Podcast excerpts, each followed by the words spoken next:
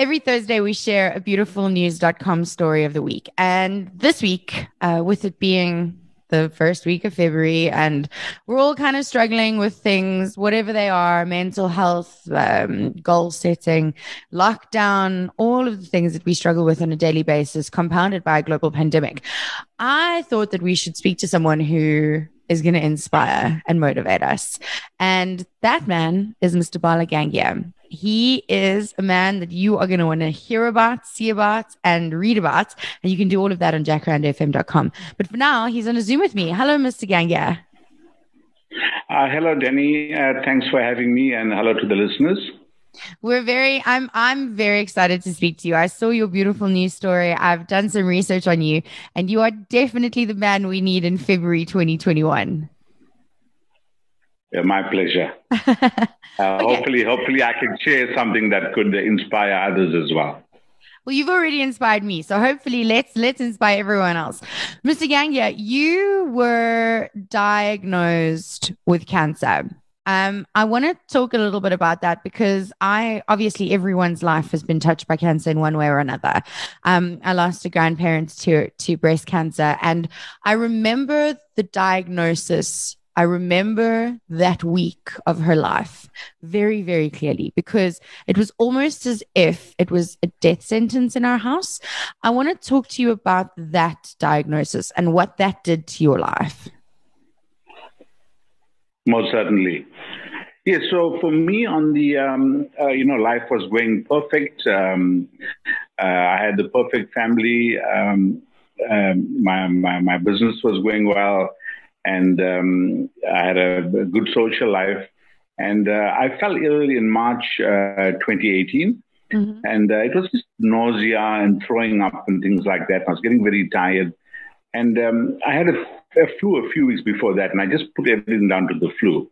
And and my, my wife and son noticed, and, and, and they told me, listen, there's something more than the flu that's wrong. I think you should go and see a specialist. So I went in on the on the 10th of June and they did various tests and things on on me. Mm-hmm. And um, then the doctor called me in about two days later. And uh, and uh, while I was sitting in his rooms, he, he gave me the bad news that uh, I had a tumor on my left kidney, and uh, it was malignant, and uh, to the extent that I would have to lose my kidney. Mm. And and while he was uh, uh, telling me or giving me the diagnosis, I turned around and told him, in a year from today, I will climb Mount Kilimanjaro. Uh, I think that that just came out of fear um, uh, as as a measure, you know, to to overcome the news that I've got. Because when you, when, when you get this news at first, it's very hard to explain. Because the first thing that goes into your mind is, is, is um, do I have my affairs in order? In the sense that, you know, if I do die tomorrow, because we, we all relate cancer with death. So if I die tomorrow, do I have all my affairs in order? Can my family continue as normal? So that's the first thing that goes into your mind. The second thing that goes in is what is it that I wanted to do that I didn't want, that I that I've not done? And for me, Kilimanjaro was on my bucket list, and I hadn't done it. I, yes, you know, that's for me that you were still in the consulting room and you were already going, nah, not me, not this time, not today, not me, not this year, not this lifetime. I am going to do everything that I've wanted to do. I think that that shows such courage and such bravery and just such determination that like nothing is going to throw you off course. Um, and I think we can all learn a lot from that. Now, you you talk about Kilimanjaro can you talk me through how you go through treatments, uh, you go through surgery, and then you go to Kilimanjaro? Like, how does that even work? Surely you need time off for, I don't know, recovery. Yes, well, well, you know, so what happened to me was um, on the 20th of June, I went into surgery. Uh, obviously, I came out and uh, you had to go into um, ICU mandatory for three or four days. And, I, and I unfortunately picked up an infection. And I remember the nurse came to pick me up on the fifth day, you know, the wheelchair to take me for an X-ray. And then I said to her, please, if you don't mind, can I can I walk, you know, along with you? She says, are you sure you, you, you're strong enough? Yes. I said, if I'm tired, I'll sit, but can I walk, you know, along with you? And, and, and halfway through, she said to me, are you sure you're okay? You don't want to sit down? Um, um, I said to her, no, no, no, you know, I don't want to understand. I'm, I'm training, you know. So she said, you're training for what? I said, no, I'm, I'm, I'm training to climb Kilimanjaro, you know. And uh, yeah, so you know whether it was a joke or not at that time, I can't remember. But this is this is the, the, the kind of determination I had. You see, and then from there they moved me into general ward, and then I should walk up and down the corridor, you know. And and the end of the corridor was the the top of Kilimanjaro, you know. So I, I just had this uh, visualization in my mind that I was reaching the top of uh, Kilimanjaro. So when I got home, you know, I should walk up my driveway, you know, and um, and and and and slowly the steps became into a small jog, and the jog became into a run, and the run became into a sprint. And um, and and what happened was uh, three months after the surgery, I went up to Sani Pass. I climbed up Sani Pass just as a test to see how I could how I was feeling, you know. Yeah. And um, uh, I went up there with a yoga master of mine, and and we went up uh, Sani Pass like mountain goats. And we got to the top, and and that's when I realized that my mindset, uh, my diet, I had to go on a special diet, and uh, I, I, went on some form of yoga, you know, uh, as light training, as strength training. I knew all these things that, that I was doing was working for me. And, and now Kilimanjaro was definitely um, in my sights. Yes it's just incredible to me how the human body is so resilient that it can go through all of the things that you went through and then still take you up a mountain. So you climbed Kilimanjaro, you got to Everest Base Camp, but that you didn't end there. You also did a walk to raise money for a hospice. Tell me about that. That's correct. Yes, Danny. So, so what happened? Uh, 2018, we did Kilimanjaro, December, and then 2019, I was looking to do something in South Africa, you know, to do a walk, a long walk, you know.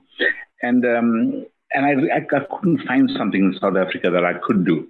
So I got a good friend of mine in India. Uh, I gave him a call and I said, Look, I'm coming to India in December. Uh, please check for me. There's a nice long hike, you know, a 100, 200K hike that we could do, you know, over a week or something like that. I'd like to do something like that. And uh, strange enough, he couldn't find one. And then I went and had a look at the map of India. And, you know, India is a V shape, just like South Africa. And I found a spot, Pondicherry, on the East Coast. And I found uh, uh, another spot on the West Coast uh, called Cochin. And um, I said, well, this is this is a nice walk. We could we could walk across India, you see. And um, when I measured it, it was about 575 kilometers, the distance. And uh, I called my friend. I said, listen, you know, I've got a challenge. What do you say? Can we do this? And uh, he was prepared. He said, yes, most certainly. Let's go ahead and, and, and, and do it. And um, we started training in um, uh, October and November. We did about 1,000 kilometers of walking in those two months. Wow. Um, so we walked about at least 22 to 25 kilometers a day we walk just to get our body accustomed, you see. Also, we did the walk in the middle of the heat and things like that. And uh, yes, on the 7th of December, we arrived, we started the walk. And um, we said, listen, if we're doing this walk, let's dedicate it to a worthy cause. And we looked around and we found Chatsworth Hospice was in need of some funds. And they were quite an incredible organization. They got about 35 volunteers that worked there for free. And we just liked what they were doing for society. And we said, listen, let's, let's see if we could help them. And uh, yes, so we, we, we made the walk into a, uh, a fundraiser for the hospice, and we ended up raising, uh, or shall I say, we helped them to raise um, close to 550,000 Rand. Wow. Wow. That is incredible. So, Mr. Gangia, obviously you are unstoppable, completely unstoppable. But lockdown has stopped us all. What are you? Are you planning yes. something? Are you planning your next adventure? Yes, most certainly. Um, uh, I'm I'm busy training at the moment. You know, I would like to cross other countries like maybe Sri Lanka and uh, Singapore. You know, I like I like the third world countries to to to actually walk across because uh, there's always, you know, a, a shop somewhere where you can get some water or there's some shelter that you can have a rest and uh, uh, some doctor if you need some medical care. So there's always something on, and, and, because it's densely populated, you see. Unfortunately, in South Africa, we don't have that uh, that privilege because, you know, like because in India we walked, we averaged 36 kilometers a day. Mm. Okay, so the 575 Ks took us um, uh, 17 days. So we finished it in 17 days. Um, in South Africa, the challenge, I, am really seriously looking at doing something like that in South Africa, getting one or two people to accompany me. But unfortunately, we may have to camp in South Africa because you're not going to get a place to stay every 35 kilometers. Uh, yes. Okay. So yeah. I I think the one thing that I wanted to ask you, right? So you you were kind of spurred into action because of a, an event in your life, right? There are a lot of us yes. who haven't had that event, but we've all got goals and we've all got bucket list things. And we've all been saying for years, we're going to yeah. do this or X, Y, or Z, but none of us have ever really done them. Um, and without having that massive life changing event, what is your advice to us how to get over those mental hurdles and how to just go for it, even if our lives are not on the line? Okay, yes.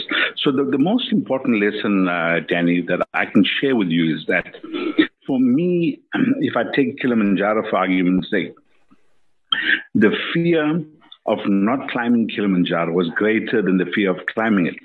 Mm. If you understand what I'm trying to say. So, what I'm saying is, what went through my mind was I said, there's no way in hell that uh, I was going to be an old man sitting on the porch or lying on my deathbed, deathbed, having not climbed Kilimanjaro.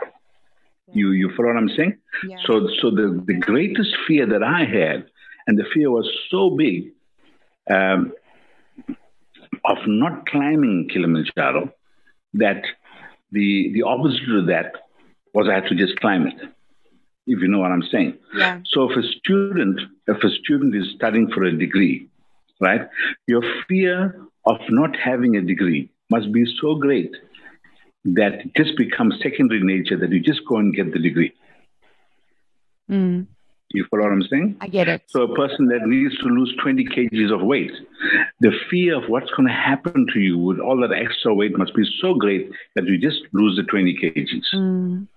You see, so you, you so you have fear of not doing it, and the fear must be so big that doing it. So, Kilim- so Kilimanjaro was easy. It was easier for me to climb Kilimanjaro than not to climb it. Yeah, See? I get that. I get that. So, so, so, so I think that is that is the main philosophy that I can that I can share with you, and and the other thing is that you know whenever you do ultra distance, so what I've learned from ultra distance, uh, we have a saying that it goes like this: it says the pain only lasts until you cross the finish line. So when you climbing a mountain or running a marathon or something, at a certain stage, your body goes through tremendous pressure and strain. Mm. You know, at a certain altitude or a certain distance, and um, and and it's excruciating pain that you go through. You know, especially the last twenty five um, percent of your of your trek. And we have a philosophy that says that the pain only lasts till you cross the finish line.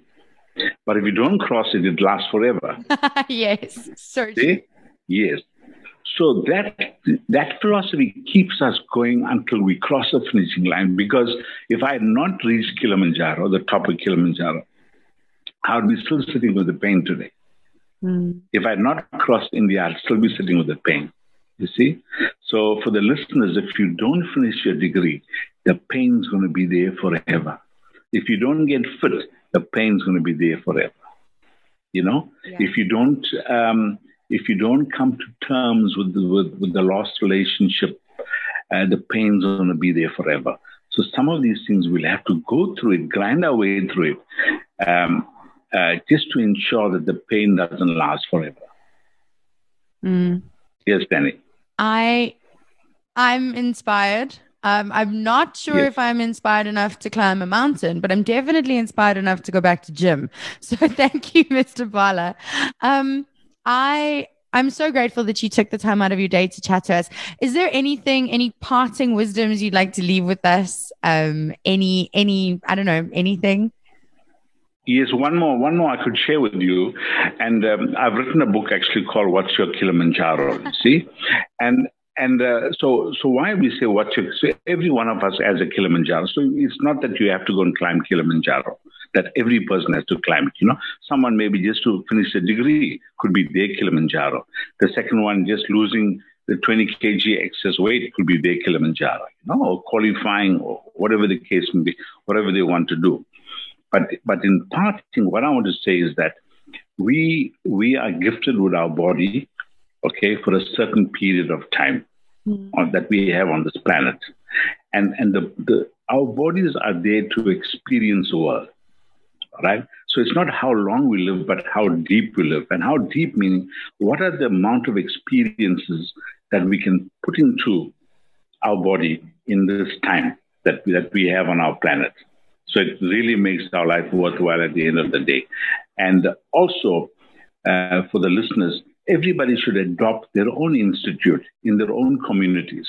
You know, whether it's a church or whether it's a hospice or an old age home, and and do some some work for them. So even if you write a poem or you write sing a song or something of that sort, or, or run a marathon, so you dedicate that event to that uh, organization, and you can and you can make it a, a fundraiser where people can donate mm-hmm. uh, to that organization.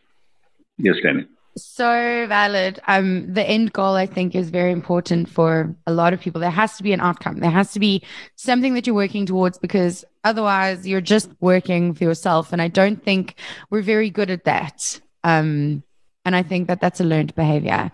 Mr. Gangia, thank you so much for your time. I'm I'm so appreciative that I got to speak to you. Um, where can we follow your journey and where can we find the book? Uh, if you Google my name, Bala Gangia, you'll pick up and um, I don't have the book in bookshops, but um, uh, I do uh, post books to to people, okay. and uh, you know you can contact me through there if you want to. That's fine. Awesome, Mr. Gangia. Thank you so much. Enjoy the rest of your week, and keep us posted on your next adventures. Okay. Thank you so much, and thanks for having me. Goodbye, everyone.